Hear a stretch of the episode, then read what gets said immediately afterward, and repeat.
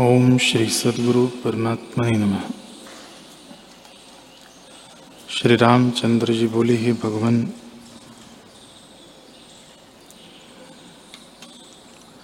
यह मन रूपी मृग संसार रूपी वन में भटकता है। वह समाधान रूप कौन वृक्ष है जिसके नीचे आकर शांत हो? उसके फल, फूल और लता कैसे हैं? यह कृपा करके कहिए। श्री वशिष्ठ जी बोले, हे राम जी, जिस प्रकार समाधान रूप वृक्ष उत्पन्न होता है, सो सुनो। यह वृक्ष सब जीवों को कल्याण के निमित्त साधना चाहिए। चित्त रूपी पृथ्वी में आत्मिक बल से तो यह उगता है और संत जनों के हृदय में यह उपजता है। चित्त रूपी पृथ्वी में लगता है और वैराग्य इसका बीज है। वैराग्य दो प्रकार से प्राप्त होता है।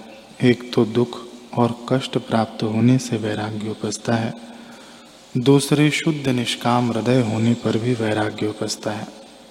उस वैराग्य रूपी बीज को जब चित्त रूपी भूमि में डालते हैं और निर्वासना रूपी हल फेरते हैं, निर्मल शीतल और हृदयगम्य संतों की संगति और सतशास्त्र रूपी जल जब मन रूपी क्यारी में पड़ता है, तब उस वृक्ष के बढ़ने की आशा होती है। बहुत जल से भी उसकी रक्षा करते हैं। आत्मविचार रूपी सूर्य की किरणों से पुष्ट करते हैं और उसके चहु फेर धैर्य रूपी बाड़ी करते हैं। तप, दान, तीर्थ, स्नान रूप चौतेरे पर उस बीज को रख कर रखवाली करते हैं और कि सूख या जल न जाए। आशा रूपी पक्षी से रक्षा करते हैं और वैराग्य रूपी बीज को वह निकाल न ले जाए। अभिलाषा रूपी बूढ़े बैल से रक्षा करते हैं कि खेत में प्रवेश करके वह उसको रौंद न डाले। उसके निमित्त संतोष और मुदिता दोनों को पहरे पर बिठाते हैं। हे राम जी,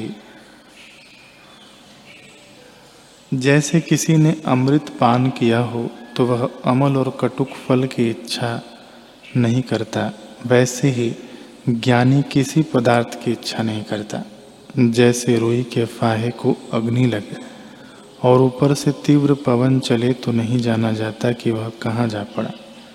वैसे ही जगत रूपी रुई का फाहा ज्ञान अग्नि से दग्ध करके वैराग्य रूपी पवन से जब उड़ाया जाता है, तब नहीं जाना जाता कि कहाँ जा पड़ा। तब आकाश ही आकाश दिखता है और जगत सत्य नहीं प्रतीत होता। तो वह फिर तृष्णा किसकी करे? तब वह तृष्णा से रहित हो जाता है। हे राम जी, दुख का मूल तृष्णा है। तृष्णा ही से जीव भटकता है।